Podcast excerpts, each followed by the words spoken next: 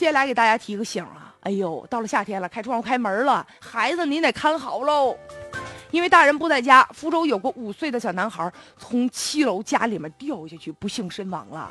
因为他们家那阳台上没有安这个隐形的防盗网，所以很多网友就说呀：“说哎呦喂，看来家里必须得安这防盗网了啊，以减少这个儿童坠楼的事件。”确实，这个事儿引发悲剧，值得大家思考。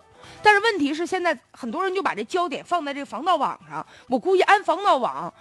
定做纱窗、软包防盗门，这些人觉得哎挺高兴的，有生意了。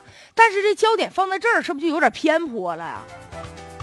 因为安这个防盗网确实能对孩子的安全起到一定的作用，可是呢，不得不说，这防盗网它是把双刃剑，能保护孩子安全，但也可能会堵塞安全的通道。万一啊，万一说遭遇火灾的时候，阳台上无疑就是逃生的最好的一个渠道了。如果安装了这个防盗网，孩子如果去了，他可能不会打开这防盗网，那怎么办？遇到火灾，可能就会堵住的逃生的渠道啊。所以这样一来，可能就会造成适得其反的作用。这话呀，咱又说回来了，孩子为什么会爬到阳台上坠落呀？这不是跟家长没看管好有直接关系吗？你家长干啥去了？小孩他往往没有啥安全意识，生活当中他不知道危险存在哪儿，所以有的时候他就顽皮嘛，稍不留神就出现意外了。所以家长啊，在孩子小的时候，你得多加小心。家里有些尖锐的物品，你放到那孩子够不着的地方。你看之前就报过多少新闻呢？有那家长哈，就是那个，特别是在农村地区，有那个大锅，锅里面烧点水，孩子一不小心从炕头啪掉下去了，全身烧伤的。